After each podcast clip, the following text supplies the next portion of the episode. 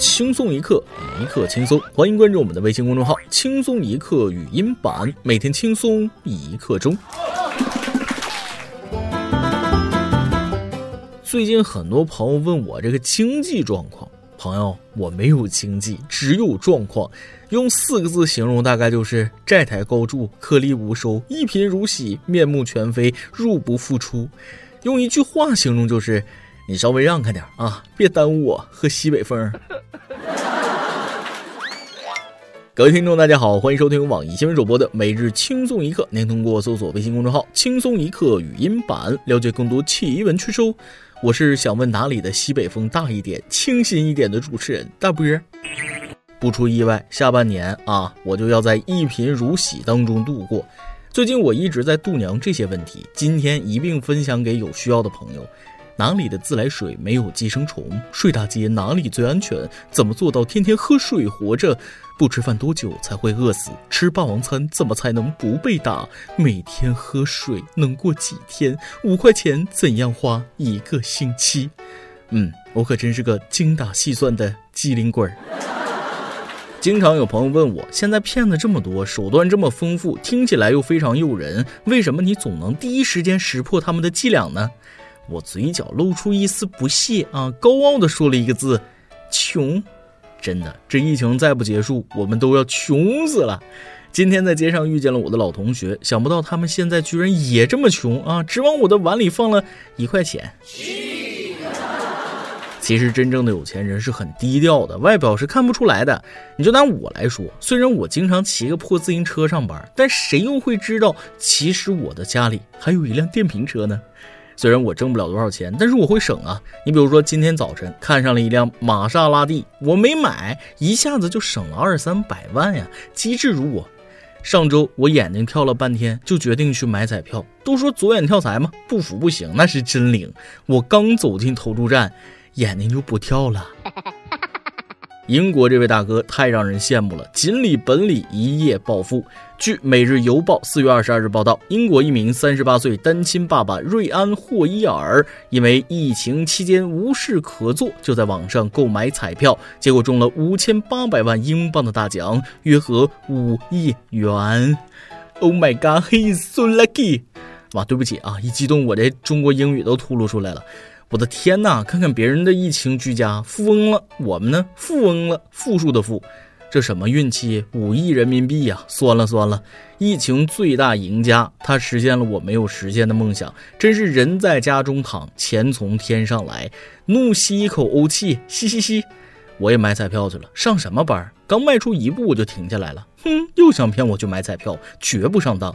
老外中奖者露脸接受采访，一看就不正规，没有动物面具，怎么都不正经啊！彩票的真相：虚构一个不劳而获的人，去忽悠一群想不劳而获的人，最终养活一批真正不劳而获的人。这种中奖信息导致了人民群众充满不劳而获的思想，哼，鄙视你们！中奖的这位锦鲤哥哥说了，得知中奖消息，差点震惊到从床上摔下去。随后，他立刻开车去父母家，请他们帮忙核对彩票号码。他说了，中奖后的首要任务是让爸妈立刻退休。嗯，孝顺父母的人运气总是不会差。隔离之后，好好享受人生吧。耳朵从英国转到米国，他们这智商我也是服了。是这样的，四月二十三日，美国总统特朗普在白宫记者会上语出惊人，暗示也许可以通过注射消毒剂杀死新冠病毒。纳尼？注射消毒剂抗病毒？感觉特朗普连基本常识都不要了，完全在胡来。天上夜蝙蝠，地下特朗普，一个特别毒，一个特没谱。此话一出，立刻引起舆论哗然。美国卫生部门发出警告：注射、摄入和吸食家用清洁剂可能致命。生产家用消毒剂的公司也紧急发表声明，警告人们千万不要注射或者饮用该产品。声明强调，在任何情况下，消毒剂产品都不能进入人体，这个锅不能背。真是川普造谣一张嘴，美国公司辟谣他跑断腿啊！随后，特朗普又改口称是讽刺自己不是医生。嗯，你不是医生，但你是医生的天敌呀！别说了，要不特朗普你先来一针。然而，过去两天，伊利诺伊州卫生部门接到的关于误服消毒剂的咨询电话大幅上升，有人竟然用漂白剂漱口。真的醉了，竟然真有人信。总统没脑子，你们也没脑子吗？用脑子想想都能知道，消毒剂是不能送到嘴里或者注射的呀。一个真敢说，一个真敢信。我原先只以为特朗普是说单口相声的，没想到下面这么多人捧。美国人民的科学素养也不过如此，感觉央视的《走进科学》很有必要开播美国版了。这个世界上两种人的话不能信，一个黑眼圈的，一个白眼圈。我再简单介绍一下川普啊，一个被总统耽误了的幽默相声演员，美国药水哥、推特俄罗永浩、油管老八、纽约王敬泽、太阳之子、宇宙学大师、病毒学天王、辩论鬼才、美利坚救星、朋克商人、经济学海绵宝宝、人才中的人才，无与伦比的美国总统。川普注定会是美国历史上最著名的总统，会在历史长河中留下浓墨重彩的一笔啊！据约翰斯霍普金斯大学数据，截至美东时间二十五日十七点三十一分，美国新冠确诊病例为九十三万三千零五十例，死亡五万三千三百九十一例，马上一百万。数字的背后是一个个普通家庭的支离破碎。我们嘲笑特朗普愚蠢，不是幸灾乐祸美国人民，因为整个人类都是休戚与共的人类命运共同体。希望美国早点好起来，世界早日恢复正常。别笑话人美国人的智商了，这不，咱家马上就来了几个猪队友。四月二十日，四川资中交警在执勤时发现两辆大货车有超载嫌疑，示意司机靠边接受检查。货车司机严某拒不配合，并且说要罚吗？我把所有货车都喊过来，看你们怎么罚。十多分钟后，四十辆货车陆续抵达现场为严某撑腰，大批增援民警也先后赶到，对所有货车过磅称重。最终，四十辆大货车均超过核定载质量百分之三十以上，民警当场对所有货车司机进行了处罚。第一，送人头卡。想和交警约个架，交警掏出了罚单，团灭。千里送人头，礼轻情意重啊！不怕神一样的对手，就怕猪一样的队友。来的都是有福同享的好兄弟，好说好说。就是想问问来的兄弟们啊，你们来前都不问问是干什么的吗？怎么想的？撑腰，这是送上门的业绩啊！交警说了，抓一个来四十，不错，真不错。交警又说了，一个一个来，不要急，感谢你们的配合，让我不用再去一个个排除了。总是有人提出一些奇怪的要求，这一年的任务都已经完成的差不多了。感谢这位带头大哥，减轻了交警叔叔多少工作量？你确定你不是卧底吗？如果不是，那你可真他娘的是个人才。但凡有点智商，都不至于这样啊！别的司机估计打死你的心都有了。但是最重要的是，不要超载，人命关天。这个世界每天都在发生一些奇奇怪怪的事儿。下面要说的这个事儿，我听着都疼。男子亲吻醉酒女友，舌头被咬断，疼疼疼疼疼。姑娘小唐和男子小王是一对热恋中的情侣，在去参加朋友婚礼后，小唐酒后亢奋，在马路中间大喊大叫。小王亲吻小唐，想安抚其情绪，没想到舌头竟然被小唐咬断了。小王被诊断为舌部缺损二分之一，部分丧失语言功能，味觉功能基本丧失。二人原本感情稳定，已到了谈婚论嫁的阶段。事情发生之后，二人争吵不断，最终分手。由于无法就损害赔偿事宜达成一致，小王将小唐告上法庭。近日，法院公开审理了这起案件，判决女友小唐赔偿小王医疗费、残疾赔偿金等各项费用，共计四十四万。哎，这幸亏咬的是舌头，否则，嗯，我不敢想了，好可怕！这是有多用力啊？这就是我不想找女朋友的原因。话说醉酒也敢亲，不怕吐一嘴吗？小王说了，是为了安抚女友，亲亲额头，我信你是安抚，但你伸什么舌头？即使赔了四十四万，也换不回来一条完整的舌头啊，买不回你丧失的味觉，这以后还怎么做人？怎么找对象？怎么跟别人亲吻？怎么说这一段故事？都这样了，还跟女友争吵个啥？要啥赔偿？快把他追回来吧！现在的姑娘都太猛了，还好我没有女朋友。单身保平安，单身让我又白又胖，单身真好。单身虽好，也不如大学生活好。刚上大学那会儿，天天旷课啊，有天突然心血来潮，那跑去听课，刚好遇着老师点名，全部都点完了，居然没有我的名字，我气得一拍桌子站起来了，就质问老师：“这不是人撒啊，为什么不点我的名字啊？”同桌见状，扯了扯我就说了：“同学，你可能走错教室了。”当年我们是四人寝啊，有天晚上寝室室友说打扑克，我怕宿管阿姨查寝，就说了啊，我不玩，你们斗地主吧，我先睡了。结果真的查了，宿管阿姨看到我们寝室到处都是垃圾，还有三个拿着扑克的家伙，宿管阿姨过来就把我打醒了，边打呢还边喊呢：“我让你装睡。”嗯，冤枉呀！说起宿管阿姨，一直都是我们又爱又怕的存在。小黑板是他们的主要阵地，手电筒是他们的主要武器。但是毕业之后，一个人在外面租房子，厕所坏了，空调坏了，水管坏了，都要自个儿搞定。想起在学校的时候，只需要下楼跟阿姨通报一声，就可以放心的出去浪了。十分想念我的宿管阿姨啊！同学们还没开学，就被宿管阿姨暖到了。宿管阿姨日晒五百套，帮同学晒被子。在西安建筑科技大学，辅导员和宿管阿姨们从十六日开始，每天坚持为未返校的学生晒被子，一天晒五百多套。宿管阿姨说了，要让学生们一开学就盖上有阳光味道的被子。据了解，该校区有近一万四千名学生，只要天气允许，学校就会晒下去，直到二十七日学生返校。阿姨们太有心了，但是我保证啊，在我读书期间，阿姨你不敢给我晒被子，有那味儿了。西安建筑科技大学的学子们这次也是相当骄傲了，我们学校终于成为别人家的大学了，来认领我西安建筑科技大学了。牌面，我们的阿姨太暖了，暖暖的建大。其他学校的同学们那就只有羡慕的份了。想拥有同款宿舍阿姨，请问如何才能让我们宿管阿姨看见别人家的宿管阿姨？我怀疑我一楼宿舍的被子已经长蘑菇了。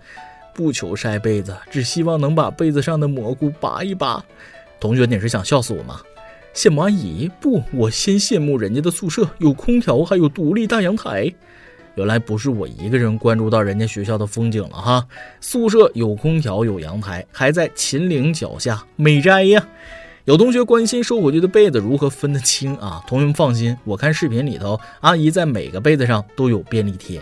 不只是西安建大，全国很多高校都在复课前安排宿管阿姨帮同学晒被子，还有浇花、喂鱼、快递，各种需求有求必应，真是暖心又贴心呢。想手动点一百个赞。每日一问：下半年你的经济状况还好吗？家里还有余粮吗？今天你来阿邦跟天榜登上提问了，你跟老师发生过矛盾吗？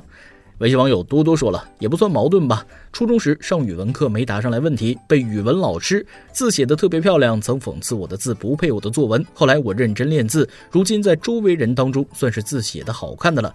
在后颈上打了一巴掌，特别响亮，同学们哄堂大笑。从此我尽可能不答错问题，一直以来作为压轴回答问题者，直到上了大学。微信网友闲云说了。小学时因为早恋被班主任点名批评算吗？现在想想挺幼稚的。哎妈，小学哈早恋哈，厉害了我的闲云。再来一段。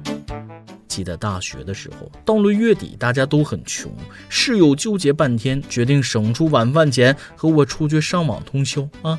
半夜时分，我买了桶泡面吃着，突然感觉到旁边两道绿光凝视。室友悠悠的说了句：“能给我喝口汤不？”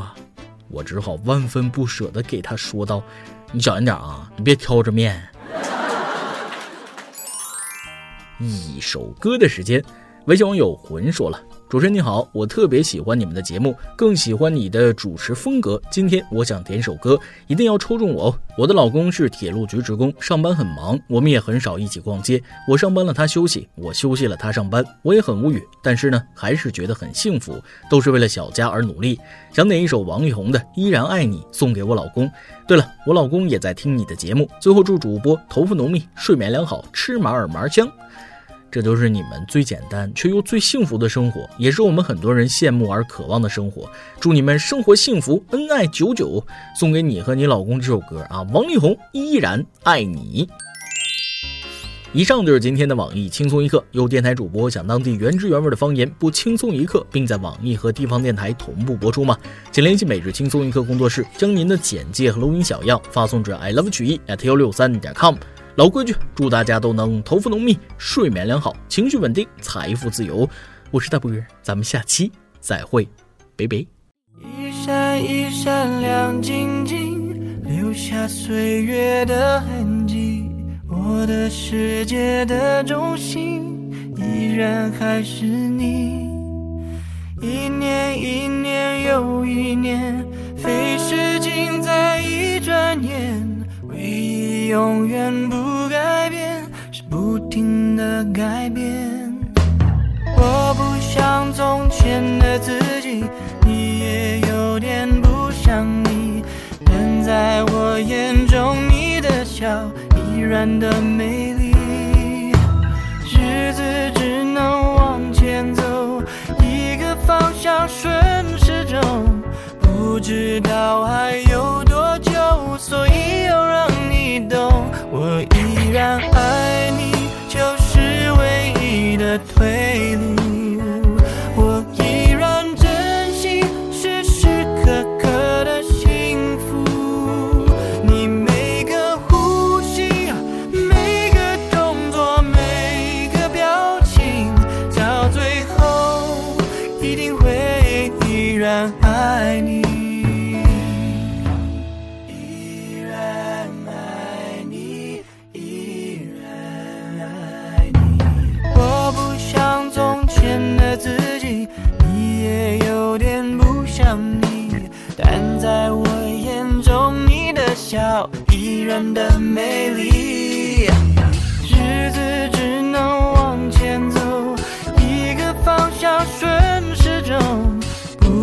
不知道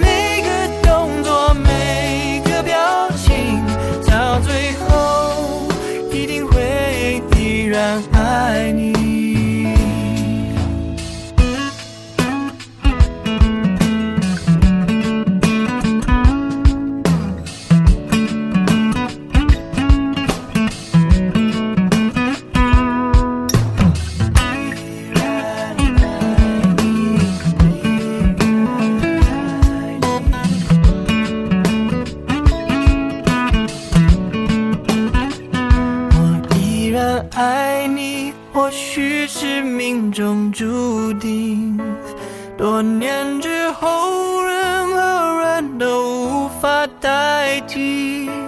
那些时光是我这一辈子最美好的，那些回忆依然无法忘记。我依然爱你，这是唯一的退路。